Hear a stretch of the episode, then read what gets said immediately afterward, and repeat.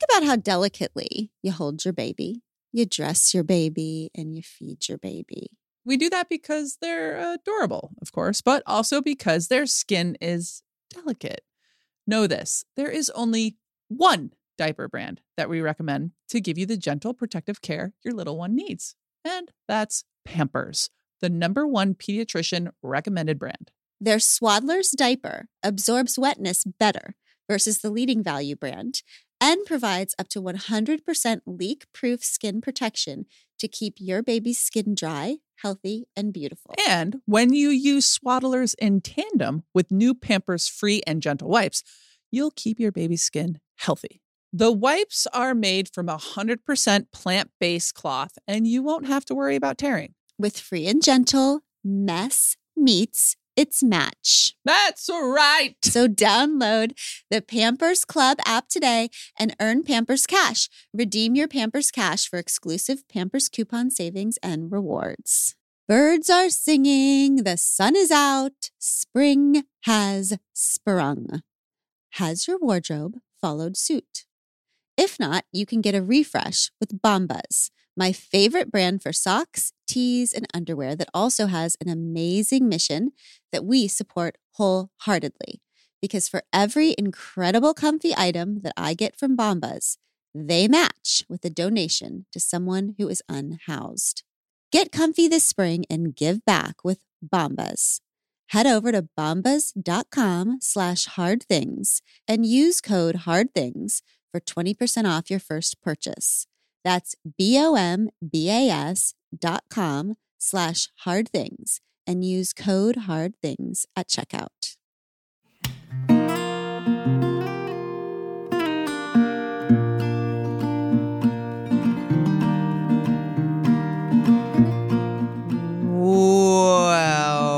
Welcome. Go ahead, Abby. You you welcome us. No, I was just messing with you guys. I was pretending to be frozen. we didn't notice. How's all? That's exactly like when Abby plays hide and seek in the house, but doesn't tell anyone she's hiding. And so suddenly comes out of somewhere annoyed, and no one knew she was gone. No one knew she was hiding. But there she is asking why no one has found her. Well, because sometimes there's movement happening in the house, and I'm like, oh, this is perfect time. Like nobody will ever figure it out. And they never do. And so then I And, go, and they don't. Yeah. You're correct about that. so I go hide somewhere, and then because nobody's seeking me, I feel sad. and I feel like I'm missing out on everything else. Okay, but do you understand that you have to tell people when you're going to hide if you want them to participate? This reminds me of, I just want to tell a quick story before we jump in. It's one of my favorite stories. So, a while ago, our youngest was playing on a soccer team, and there was a keeper, a goalie, who was just adorably eccentric. Okay. And I don't think she'd ever really played soccer before. So, at one point during the game, and Emma was a captain on the team. So she was always trying to rally all the people and stuff. At one point during the game, we were watching. And how do you say our team was not good? Okay. You say it like that. And suddenly the goalie starts running all the way down the field. Just, she just leaves the goal and she just mm-hmm. runs. All right. It's like she's being chased by wasps. Okay. We don't really know what's happening. Nothing seems to be. Who says wasps? Well, She's just trying to indicate the fervor and Yeah. intensity of her running. Yeah, yeah. Mm. It was intense. It was unexpected. It was confusing. She runs across whatever she thought was going to happen doesn't happen. So she just walks back to the goal and stands there. And Amma goes and talks to her. Later, I say, Babe, what did you say to the goalie? And what happened? What was that weirdness? And Emma goes, Well, I'm going to make up her name. We'll call her Josie. I go up to Josie and I say, Hey, Josie, what happened? What was that about? What with the wasps and everything? Yeah. and Josie said, Oh, yeah, it was a trick play. and Emma says, Oh, okay. So the thing about trick plays is your team is supposed to know about it. Like, it's not supposed to be a trick on us. and That's Josie good. goes, Oh, okay. She said trick on the other team. Okay. Right. Anyway, that I think of that story once a day. That story is my Roman Empire. It was a trick play. I love Josie so much. What are we talking about today? I'm so excited. Welcome to We Can Do Hard Things. This is an episode I've wanted to do for low so many months. This episode, we're talking about stuff. Mm. What kind of stuff? You know what I'm talking about. The stuff that you have in piles all over Mm. your house, Mm. The stuff that's in your attic, Mhm. the stuff that's in boxes, Mhm. the stuff that you swear you're going to use at some point, but you just never have. The stuff you find yourself buying. Why do you do it? The stuff that you have just in case. Mm, mhm, mhm. Are you a discarder of stuff? Are you a keeper of stuff? What does all of this say about us and our approach to life? Oh, This love is gonna it. be so, what does our approach to stuff say about who we are, what we believe, and how we operate in the world? Love. yes. What is stuff standing in for as an indicator to us? What is it? Is it about security? Is it about safety? Is it about scarcity or abundance? Is it about what is happening with stuff? And I've noticed this because we have very different approaches to stuff. Yes, we do. And I want to understand it. Should we start by talking about? what is your relationship to stuff, Glennon and sister and me? I mean, I would Yes. love to hear sisters if mm-hmm. you could do this for me. I think we all know sisters' approach to stuff. Maybe the I don't people know out there the know- pod yeah. squad Oh, does. they- I mean, right. we do. Yeah. Okay. So, would you mind talking about your approach to stuff? And then would you reflect back your understanding of my approach to stuff? Because, Yes. uh, okay, great. So I have an appreciation for stuff. That's a nice way of saying it. I like to f- treasure hunt old stuff. Mhm. I like to go into thrift stores and resurrect Mhm. stuff. Mhm. I see the promise in stuff. I am from the generation of go go gadget and boxcar children Mm. where I think that there m- might be one thing that this situation definitely calls for, and I might have that in a box somewhere and be able to Mm. bring it forth. I have clothes from high school. Mhm. I Wow. Oh, she has tons of clothes from high school. I have a lot of things. Mhm. I would contrast that with y'all's approach to stuff, which is seems to me to be if you haven't worn something or used something or it doesn't bring you great amount of joy regardless of the theoretical utility of that item Mm-hmm. Mm, mm-hmm. you will cleanse it out of your lives. Mm-hmm. I feel like, you know, how sometimes people meet people and they're like, oh, but he could be such a good guy.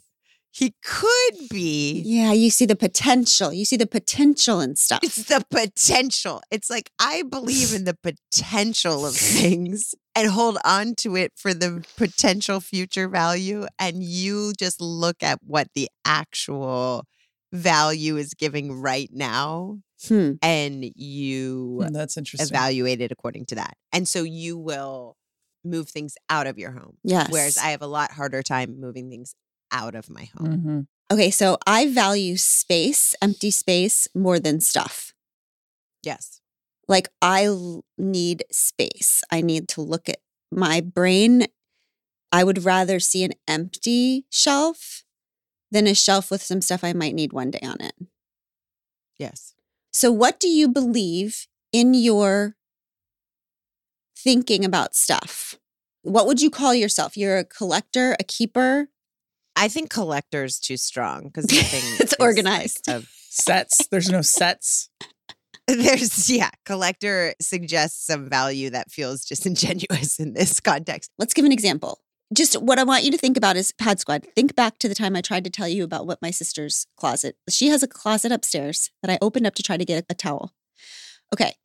This is the time when I tried to tell you that if there's ever like some sort of roving, I don't know, civil war of Smurfs, the Smurfs could stop at my sister's house and they could be shampooed and conditioned and lotioned for the entire Smurfs battalion of life because she has an entire closet that is full of every single small shampoo, small conditioner, and small lotion from every hotel that has Oh, has you're one ever- of these. I opened it and it felt to me like that moment in Sleeping with the Enemy where all of the cans are in a line. Like I thought, oh my God, what is going to happen here?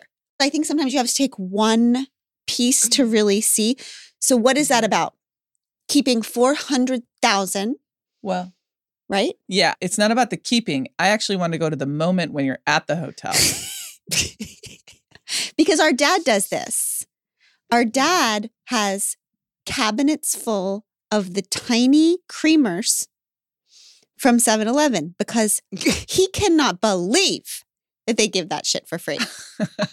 so he just sneaks a few every single day. So if the Smurfs could go from your house after they shampoo to my dad's house for drinks and take the little cup. Just shots of creamer. yes. well, okay, so this is the question. I obviously haven't worked it out yet. Right, right, right. But I mean, what is our tendency? The tendency for me to do that, what is that about? And then I've started thinking of it in a more realistic way because I think I started thinking of it as like, first of all, my house isn't a mess. No. Like, I have, it's not like piles and piles on things. Like, I need things to be orderly, but I also have an attic full of a lot of bins of things. so many bins. And so if I'm like, hey, does someone need a wig to go with that flapper outfit on whatever? Don't worry. I have three. yeah. We can look at my collection, as you said. So I think I've started to think of it as there's a nervousness in getting rid of things. Okay. What is that about? Mhm. Like I go through your piles of stuff before you give it away and I will pull things out of it because it makes me too nervous that you're giving certain things away. And I would say that that is true. It makes you nervous Yeah. yes. when we give stuff away. So, what does it say to you? Why does it make you so nervous when we are giving stuff away? And I'm only, I'm not saying that in a judgmental way because it makes me No. nervous when you keep all the things. So I know I it's like a, right? I know. Yeah. This is what I'm trying to figure out. I want to get to the bottom of this and I don't know if we can figure it all out, but I think there's some element of morality to it, mm-hmm. some element of there is stuff that is of use and it feels crazy and morally bankrupt to dispose of things that could be useful to anyone Mm-hmm. there is that kind of like old school mentality. Dad used to like take the nails out of boards and hammer them flat so he could reuse Mhm. them. There's that sense of that piece of it. There's also, I feel like, an industriousness where it's like, with a little thought, we could figure out how to matchmaker this up. Like occasionally when mm-hmm. I go through your bins, I'll make boxes and think of who could use those things and ship them off to people. There's just like it feels Is that how Dina and Allison get some of our stuff? Uh, sometimes I look at a person we know and they're wearing Abby's shit. Is this how that happens? yes. You send our Because stuff to other them. people. I you mail mail our shit to other people. This is also some sort of dissemination of trauma. I like that part of it. I, I think that that part of it's really admirable because it does take extra time and energy and thought to think through those things. And that's something that I'm grateful that you do because I feel a little bit like, oh, we're just like, we're going to take this to Goodwill or wherever. And I, I think that you're that way is interesting to me. Do you think it also has to do with your Enneagram? Like you keep saying things that make me think what you're saying is you like to be useful. Like somebody might need a wig and I can come and say, I have that thing. Do you think that that's a value underneath it that you like to be useful and say, I have something for this moment? Probably, yes. And I also don't like waste. Like it feels, it is so ironic, the waste, because I get that also having an attic full of shit is very clearly wasteful and moving that shit and organizing it and reallocating it and always knowing it's taking up the mental space in your head Yeah. is wasteful Mhm. for the potential time that like once a year where one of those things becomes useful but i think the threat of waste makes me nervous the way you live feels more liberatory to me Mm. it just feels reckless Mhm. Yeah, I see Mhm. what you're saying. Mhm. But do you think, okay, so you would rather feel responsible and industrious and prepared for anything? i don't know that i'd rather feel that way i think that's the way i'm built Okay, but like we're just making choices. I don't think you came out of the womb and was like, here's an industrious one. And it's like, here's a reckless one. I think we we kind of make choices, right? That then become so here's something. I feel haunted by shit. If I had an attic full of shit, okay, I Mhm. started writing again recently. And one of the things that happens when I start writing and like pulling stuff out of my subconscious and putting it on paper is that I can do that for a couple hours in the morning. And then I start going through shit in our house in the afternoons like a mad person and getting rid of things and organizing things. And I used to point to this and say, oh, this is what writers do to avoid writing because I would rather do anything than write. But I no longer think that that is the case because I'm did it this time even when I was enjoying writing, even when I was getting up and not That's trying to avoid it. And so this is what I think it is. I do not like when there is a corner in my house, a dark corner that has stuff in it that I don't know what that stuff is. It makes me feel haunted, just like I don't like a bunch of clutter in my subconscious Hmm. that is weighing on me, is influencing my decisions, and I don't even know it. Is Yeah. subconscious clutter that if I don't pull it out, look right at it, and sort it, will affect me throughout the day. That's what I do in writing. I sit down and then shit comes out of my subconscious where I'm like, oh my God, that is why I do this. That is why I do this.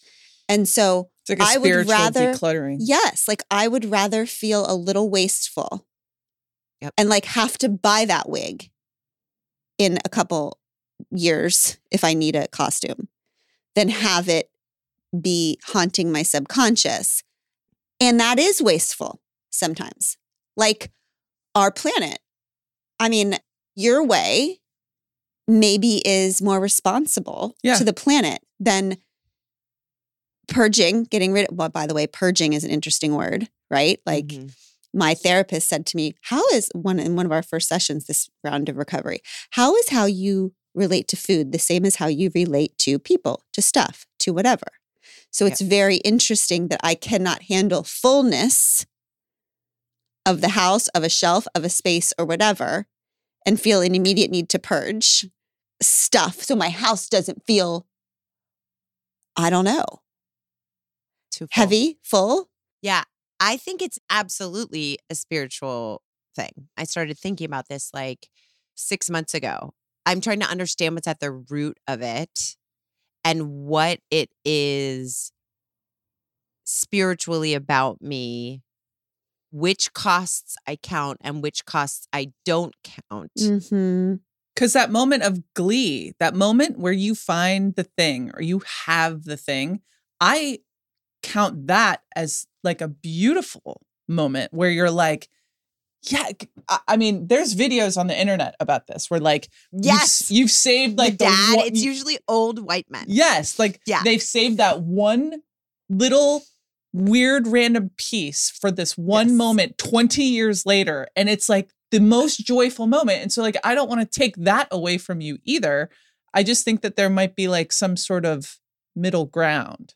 Yes, this is the problem with it. It's just enough to keep you going, right?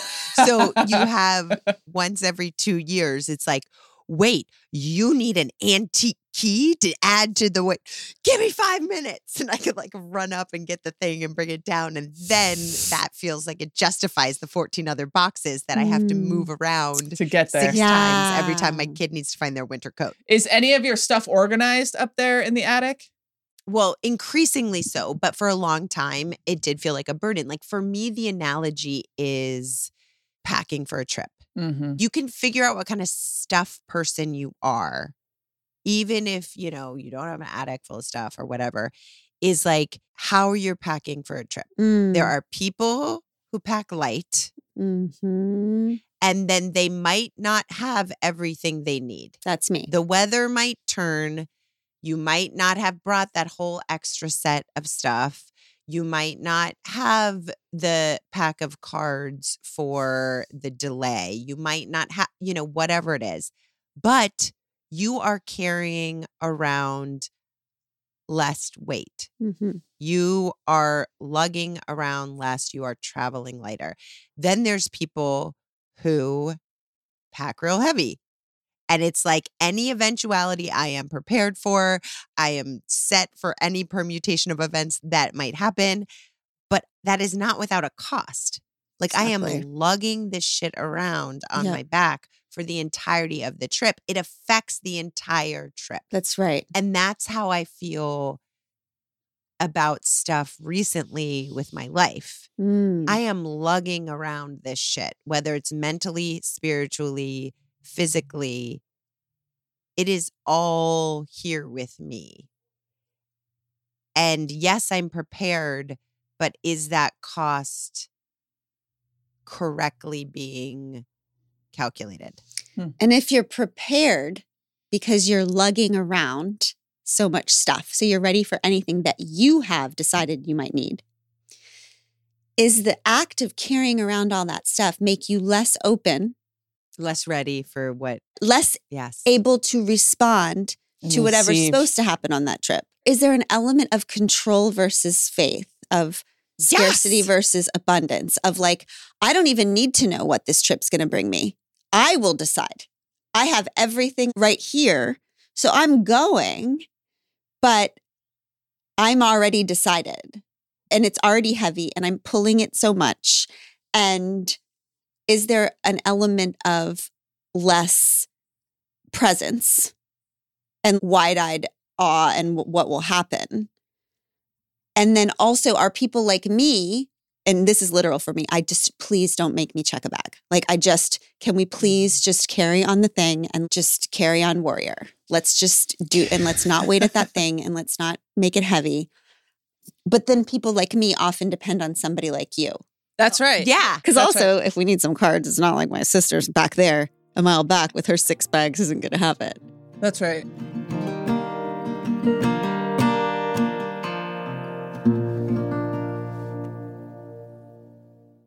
The weather's getting warmer, which is wonderful because we can say bye bye to big, bulky sweaters and jackets and hello to shorts and tees. I just ordered three of Quince's muscle tanks. Check out their European linen shirt dress.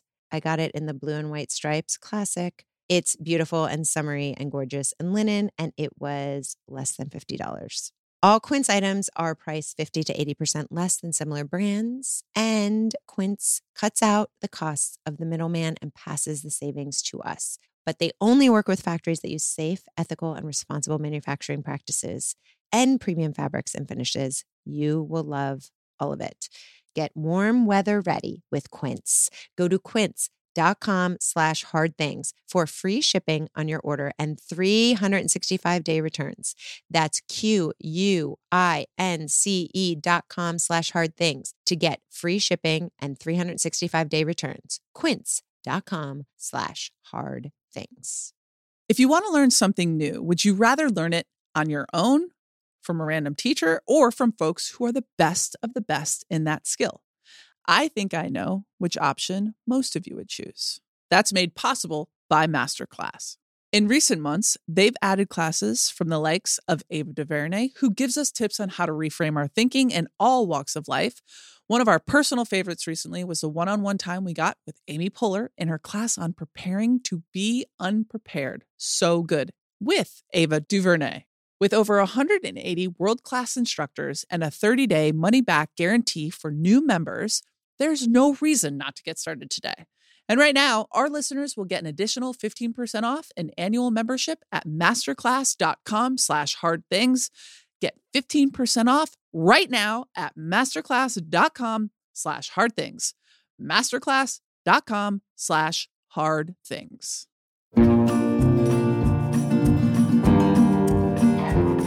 I mean, sister, is this something about you that you want to change? Mm, mm. I'm very interested in it. I want to find the middle ground that makes sense. I'm just mostly interested in it. Do I believe I don't have enough or I won't have enough? Do you believe that? Do you think you believe that? Do you think it's scarcity? Because I do sometimes feel like you have a. People say people have an old soul. Your soul experienced the depression, right? Like Yeah. you behave as if somebody who has seen some shit, and y'all can go off and have your uh, empty attics. But I have seen some shit, and I know it could all go to shit, and, and I'm going to be ready. Does it come down to not believing that the universe will provide, or that you will be able to create what you need, or that you will be able to have what you need? Is it scarcity? Because if it's fear based and scarcity, then it is something to work with, perhaps. hmm That's what I'm trying to figure out. Yeah. That's what I really think part of it is I like old funky things. I always think I'm going to have time to take those old brass lamps and get them rewired because they're 200 years old and I'm obsessed with them and also I'm that's been 12 years. Like I'm not doing Mm. that. There's a cool part about my personality with it. And then there's also the like but then if I let go of these things it's gone forever and then if I need them or want them again, I won't have them. Mhm. Can we play a little game? Yes. in your mind, let's just like there's a brand new house, six minute drive away in your little Mhm. town. Mhm. It's completely furnished. It's like a, your dream house. You're moving in.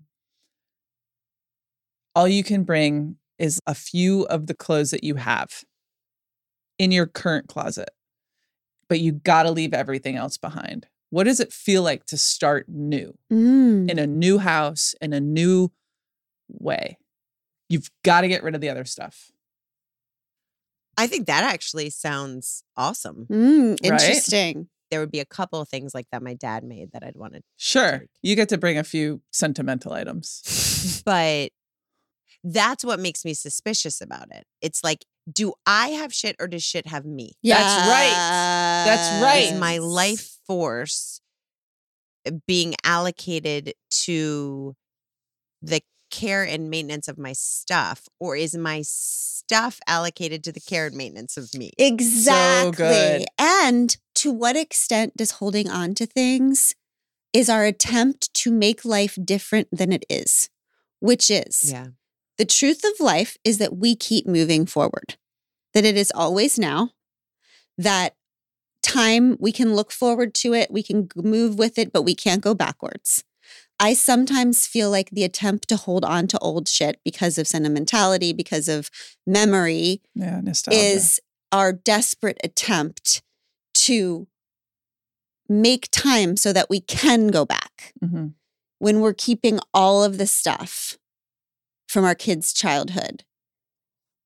When you Mm-hmm. think about, because I've gone through this recently, but if we're very, very lucky and we're old women and we're very lucky and our kids have grown up, and then what? We spend a week where we're saying, and here's the attic full of shit that I saved from every single bit of your childhood. Like, they're not going to want that mm-hmm. there's like a burden of it, an untrusting of our own bodies to hold memory. mm-hmm. Like we have those memories, they are inside of us. Every single thing that our children have ever done or we have shown them or said to them or been to them is in their bodies Yeah. as like body memory, good or bad. Mhm. right? So we keep one But do you believe that? yes. Yeah. I can't remember anything already. you get the vibe. We keep one bin of memories that has all the kids stuff in it. So Each, each kid. each kid. So it takes up a little bit of real estate in the house. And we know we're going to have to go through that. And we're probably going to go through that for real one time with our kids sitting there going, Oh, do you remember this? Oh, do you remember this? Do you want this? Mhm. And they're going to be like, I don't want any of that. Yeah, yeah. It's Mhm. interesting. They did a study of what they called keepers and discarders. They actually didn't use the word purgers for that exact reason. Oh. But the keepers are the people who struggle to get rid of, obviously, their kids' stuff. And the discarders did get rid of the stuff. But interestingly, both of them had the same level of guilt about their decision Oh. because the keepers felt the cultural pressure to be organized and felt like they were failing at that. And then the discarders felt like they had failed in their expectation to protect and preserve their kids' identities through this stuff. So both sides were like, I feel like shit about what I did. And mm-hmm. this is a sti- distinctly probably female situation. There's probably not a lot of men who are agonizing over whether they're keepers or discarders of their children's legacies, right? Right. Anyway, I think that that is a really important point to make because I also feel bad often that I haven't, I don't have scrapbooks. I don't like do all that shit. I do understand that. Yeah, there's guilt either way. I mean, I just think it's deep and I don't think people talk about it enough. Like I was thinking about it in terms of people's relationship to their stuff feels like it has a very spiritual, a very core connection to them and it almost feels like attachment theory-ish to me. Mm. You know how when little kids have objects, whether they're like a blankie or a stuffy or whatever, they Mhm. actually call them an attachment object Mm. because it is like the item that is used to provide Hmm. comfort to them in the absence of their attachment connection. Hmm. And I'm like, are we just having all of these things and stuff and objects around us? Why is that comforting to have that there? I mean, it's not comforting for everybody. Like, that's not comforting to me. Right. But the people who have it, Mm. but your comfort is the absence of it, which is interesting too. You're like, get that stuff away from me, Yeah. which is also a fiction too.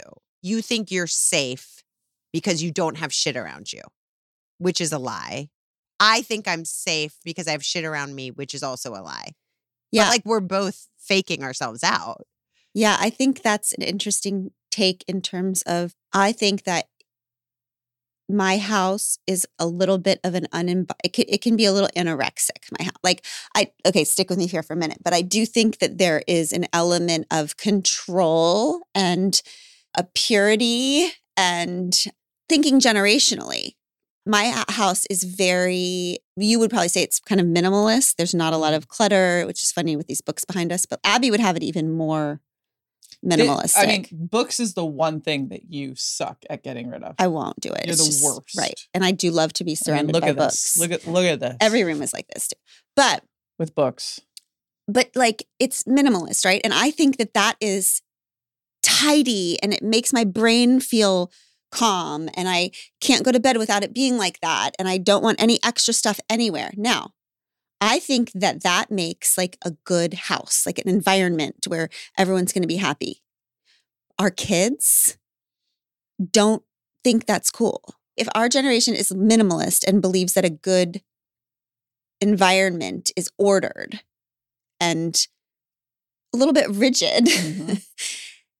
they want maximalism. They want plants and freaking crocheted shit everywhere and like just you know bottles that are old bottle vintage but like they want the space to look like there's proof of life in it Mm-hmm.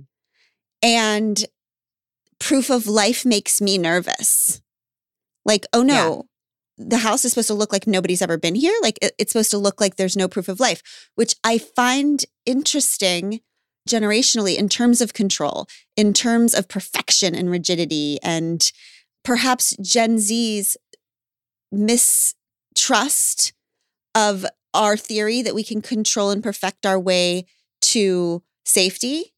They are watching the planet crumble around us and watching their moms put Cheerios in plastic bins. Mhm. It's like we are rearranging plastic bins on the Titanic. yeah, and but the kids are like, the fucking Titanic sinking. So I'm glad that all of your protein bars are organized into, you know, it's like Gen Z has looked at the world and been like, okay, that's not working. That's fake. It's like the individual wellness thing. It's like pursuit of perfection and organization and rigidity in a single body or in a single home. Oh no, I've got my shit together. I'm safe. I've got every single thing organized. I've got it all, blah, blah, blah. As opposed to, I will work on collective liberation, as opposed to, I will leave my house and see beautification and purity and all those things as a collective project as opposed to my own house. I hear that frame of thinking. I understand it. And I also just want to push back a little bit in that I think that 20 something year olds and young teenagers, I don't think that they know what they want or what they like. And when you don't have anything that is something that you've solidly earned your money for, that you pay the mortgage and the insurance, like when something is not yours, the things in your life, your stuff becomes really important to you. And then Yeah. the collecting of it feels really important. I remember being young and I rented my first apartment and I felt like, oh my gosh, I went to rooms to go and I got an entire apartment full of rooms to go stuff. And I felt so excited. And I felt excited about filling it up with life, right? Mhm. and Mhm. and so then it became very cluttered and as i've grown up i have then created a preference of living you might think of it as anorexic but i think of it as preferential i prefer there to be less clutter Yeah.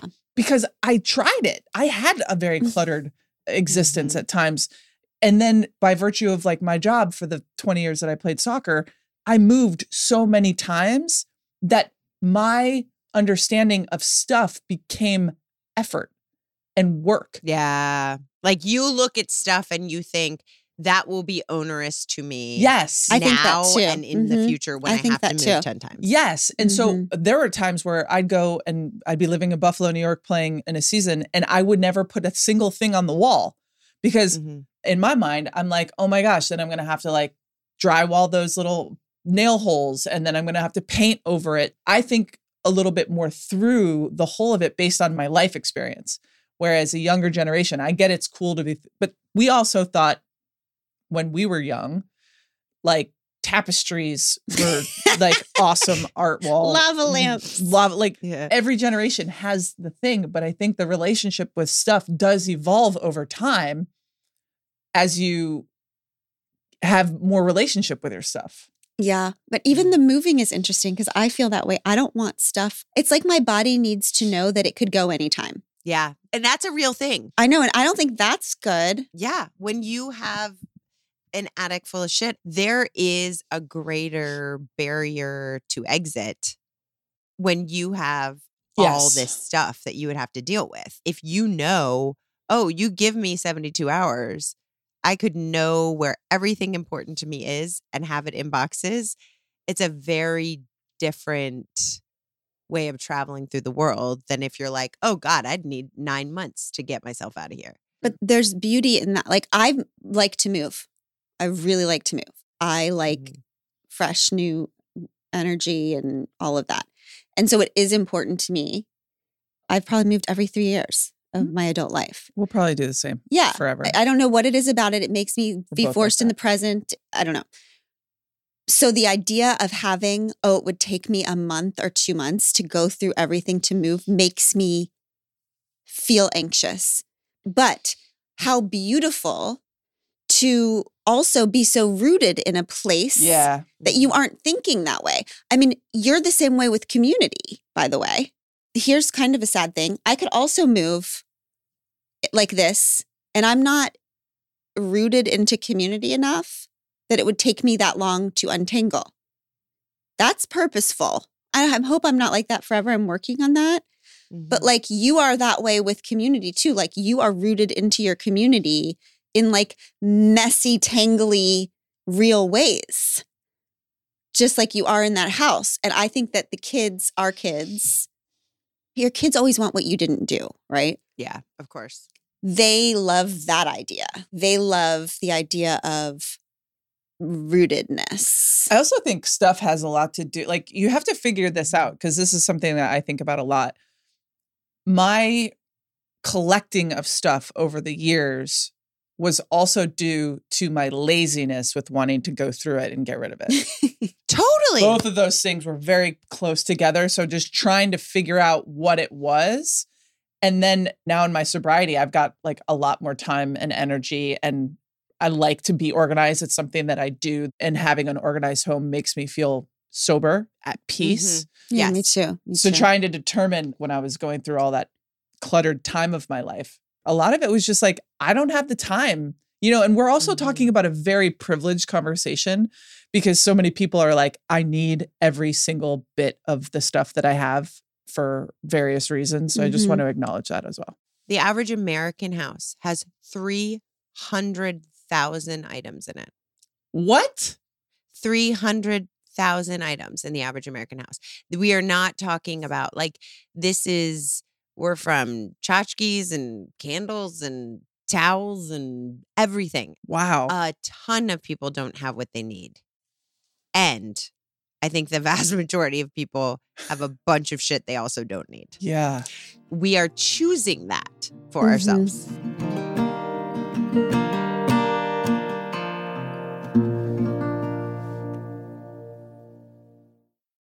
IXL.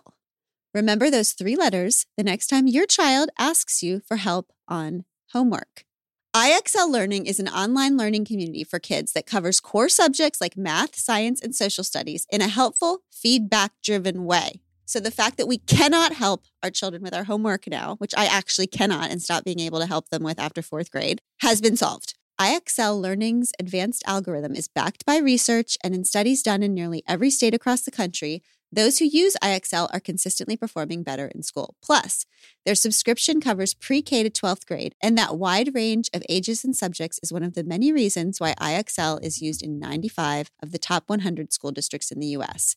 Make an impact on your child's learning. Get IXL now. And We Can Do Hard Things listeners can get an exclusive 20% off IXL membership when they sign up today at IXL.com slash we can. Visit IXL.com slash we can if you cannot help your child with their homework anymore. And there, get the most effective learning program out there at the best price. If you've ever been in the market for a new home, you know home shopping can be a lot. There's so much you don't know and so much you need to know. I know I've been there before and I feel like I'm always expected to know everything despite having all of these questions. What are the neighborhoods like? What are the schools like? Who is the agent who knows the listing or neighborhood best? And why can't all this information just be in one place? Well, good news. Now all that info is in one place on homes.com. They've got everything you need to know about the listing itself, but even better, they've got comprehensive neighborhood guides and detailed reports about local schools with info like student to teacher ratios. And their agent directory helps you see the agent's current listings and sales history. Homes.com collaboration tools make it easier than ever to share all this information with your family. It's a whole cul de sac of home shopping information all at your fingertips. Homes.com. We've done your homework. Here's an honest question for you with what I think is a pretty easy answer. When it comes to grocery shopping, would you rather wander the aisles of a store aimlessly, looking up and down your self made list, or would you rather take a fun quiz about your individual goals and preferences and have a personalized cart built for you? Not to mention all the recipe recommendations and home delivery that come with it.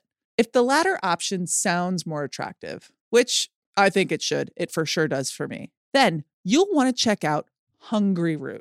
I loved the creamy chicken and bell pepper Alfredo that I tried. It was so yummy. And the added bonus of doing all my shopping from home made it all the better. Right now, Hungryroot is offering We Can Do Hard Things listeners 40% off your first delivery and free veggies for life. Just go to hungryroot.com slash hard things to get 40% off your first delivery and get your free veggies for life. That's hungryroot.com slash hard things. Don't forget to use our link so they know we sent you.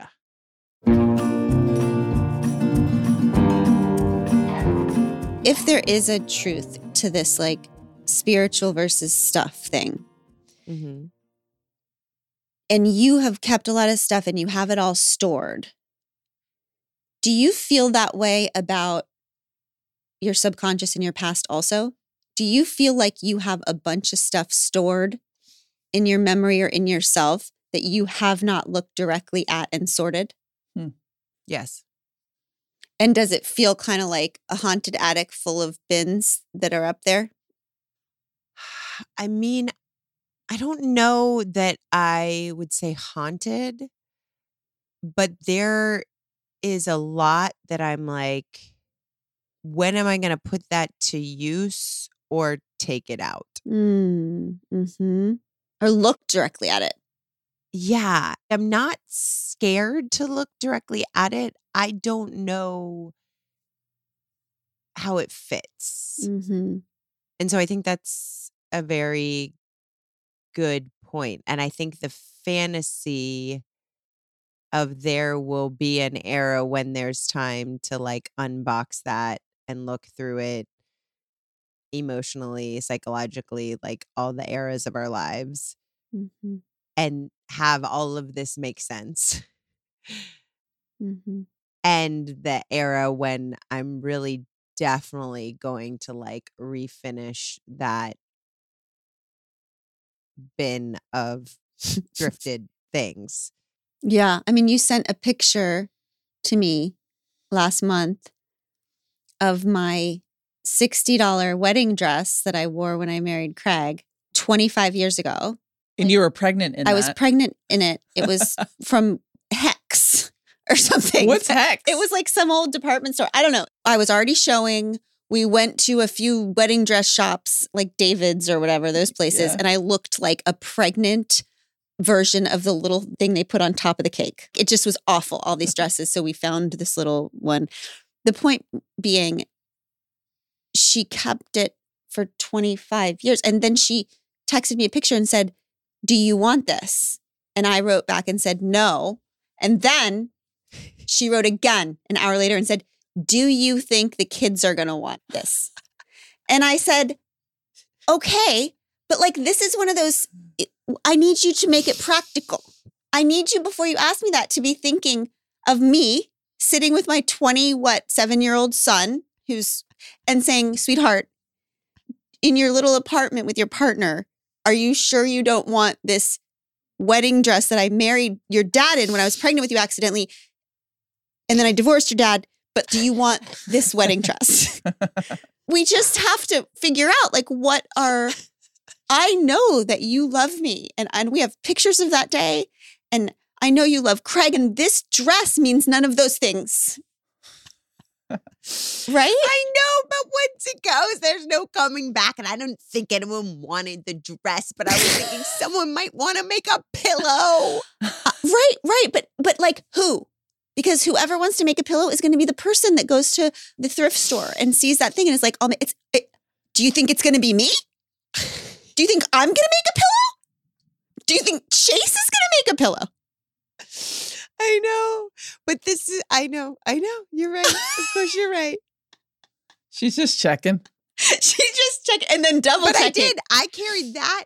I carried your old two weddings ago wedding dress Yes. around what, I don't know, four moves. Yep. That's amazing. And my sentimentality is so little that just so you know, do you know what happened to my wedding dress that I wore with Abby the one that I wore to the reception, that was Amma's angel devil costume. It's covered with fake blood. you know, like, Yeah. But also, one thing I will say is how we deal with stuff reflects who we are and our beliefs about the world, but it also reflects the cultural zeitgeist we're living in. Mhm. And one of the things that I think is really cool about the Gen Z maximalist vibe is that it makes sense to me because when I think about why do I need the space this way? Why do I need, I always say things to myself like, this is how I think best. This is how I, whatever. I can't wake up in the morning and do my day with any clutter. It's a lot about productivity.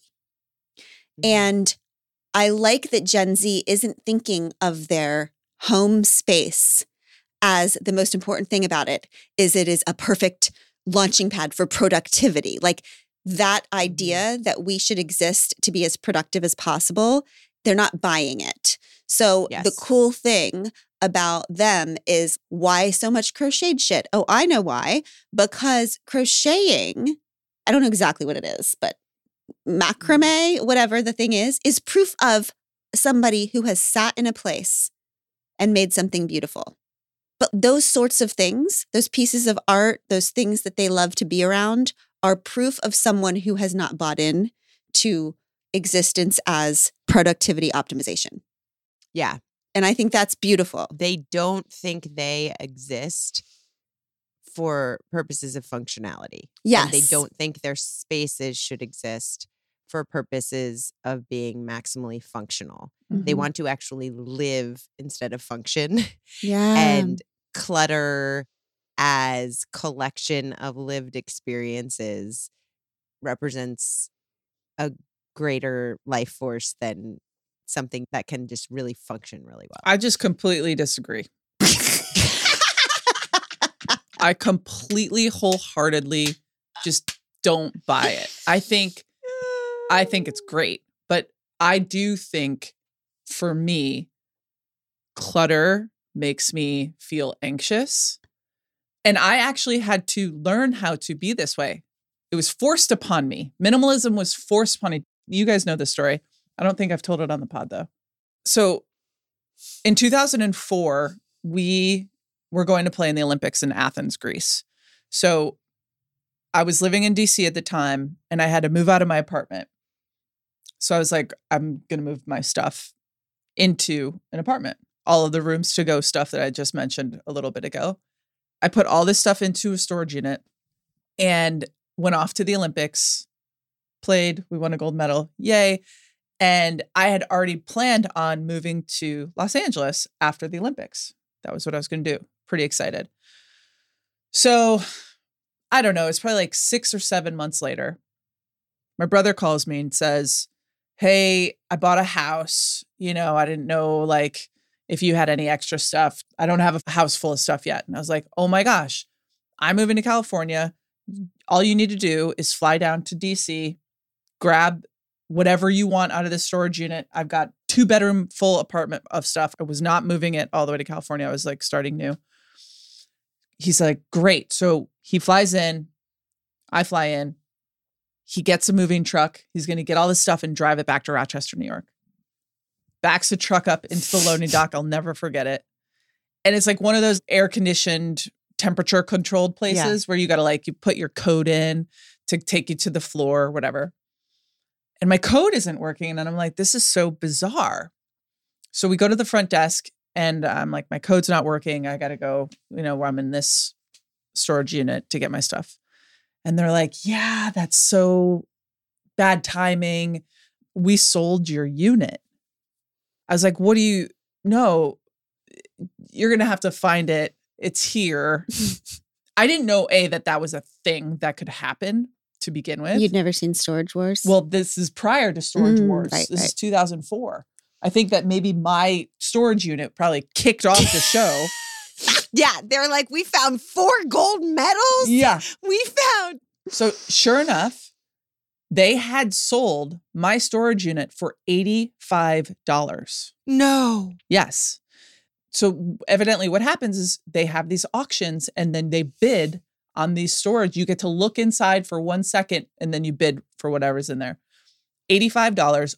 My entire life that I had up until this point. All of Oh. my Oh journals, all of my yearbooks, Oh. all of the pictures that I had, my third place medal from the World Cup in 2003, no. like bikes, couches, beds, clothes, everything. Oh. It was just gone. And I was so, I was just like so devastated for myself, even though I wasn't going to even use most of the stuff because my brother was going to get the furniture part of it. But it was like plates and silverware and random shit that I had like collected to my 24th year of life. I was so upset and I felt Oh, so embarrassed because I had to fly my brother home. Oh, like we had to like return the truck. like it was so embarrassing. He had to now go into a little bit of debt to be able to afford some furniture for his new house. Long story short, it ended up being the best thing for me because to me, and everybody has their own relationship with stuff. To me, stuff is heavy. Mhm. It weighs me down. Yep. And so I just like moved to California. And of course, the stuff that is important to me is actually just sentimental stuff. Yeah. I got in touch with the person somehow 20 years ago to give me back my like pictures. And they sent me Wait, you found the person who bought found the the person and they kept four pictures. But that's weird. Why did they keep your pictures? Well, because it was like in the bottom of a bin uh, that they still had. What they do is like at the storage unit, they just toss everything right there. So anything wait, that's did they personal, throw away your medals?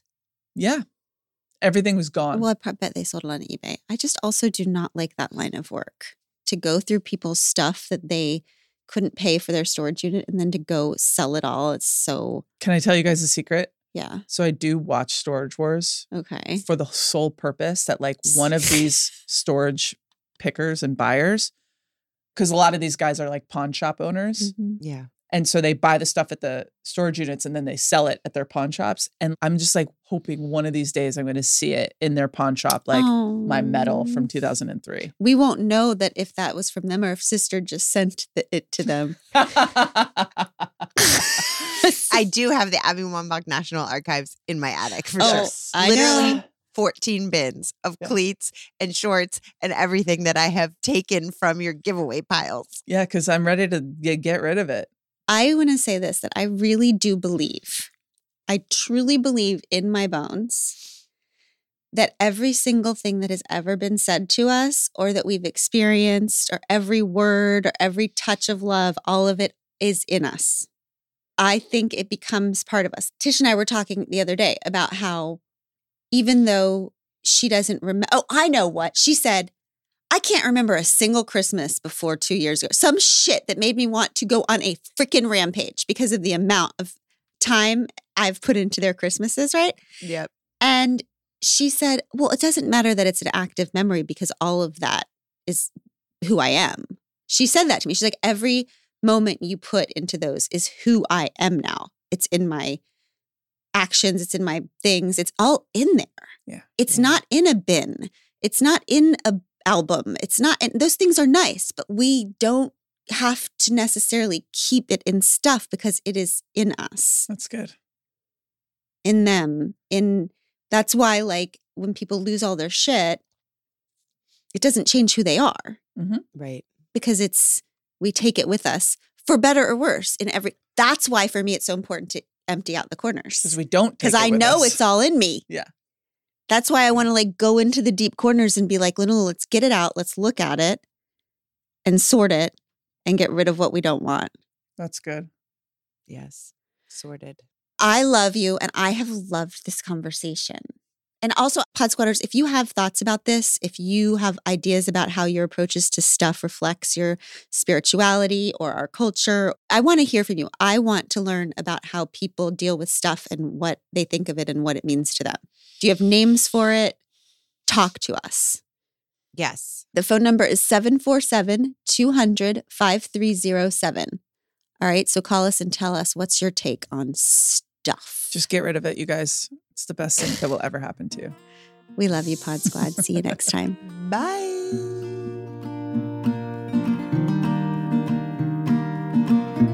If this podcast means something to you, it would mean so much to us if you'd be willing to take 30 seconds to do these three things. First, can you please follow or subscribe to We Can Do Hard Things? Following the pod helps you because you'll never miss an episode, and it helps us because you'll never miss an episode. To do this, just go to the We Can Do Hard Things show page on Apple Podcasts, Spotify, Audacy, or wherever you listen to podcasts, and then just tap the plus sign in the upper right hand corner or click on follow. This is the most important thing for the pod. While you're there, if you'd be willing to give us a five star rating and review and share an episode you loved with a friend, we would be so grateful. We appreciate you very much. We Can Do Hard Things is produced in partnership with Cadence 13 Studios. I give you Tish Melton and Brandi Carlile. I walked through fire, I came out the other side. Desire, I made sure I got what's mine. And I continue to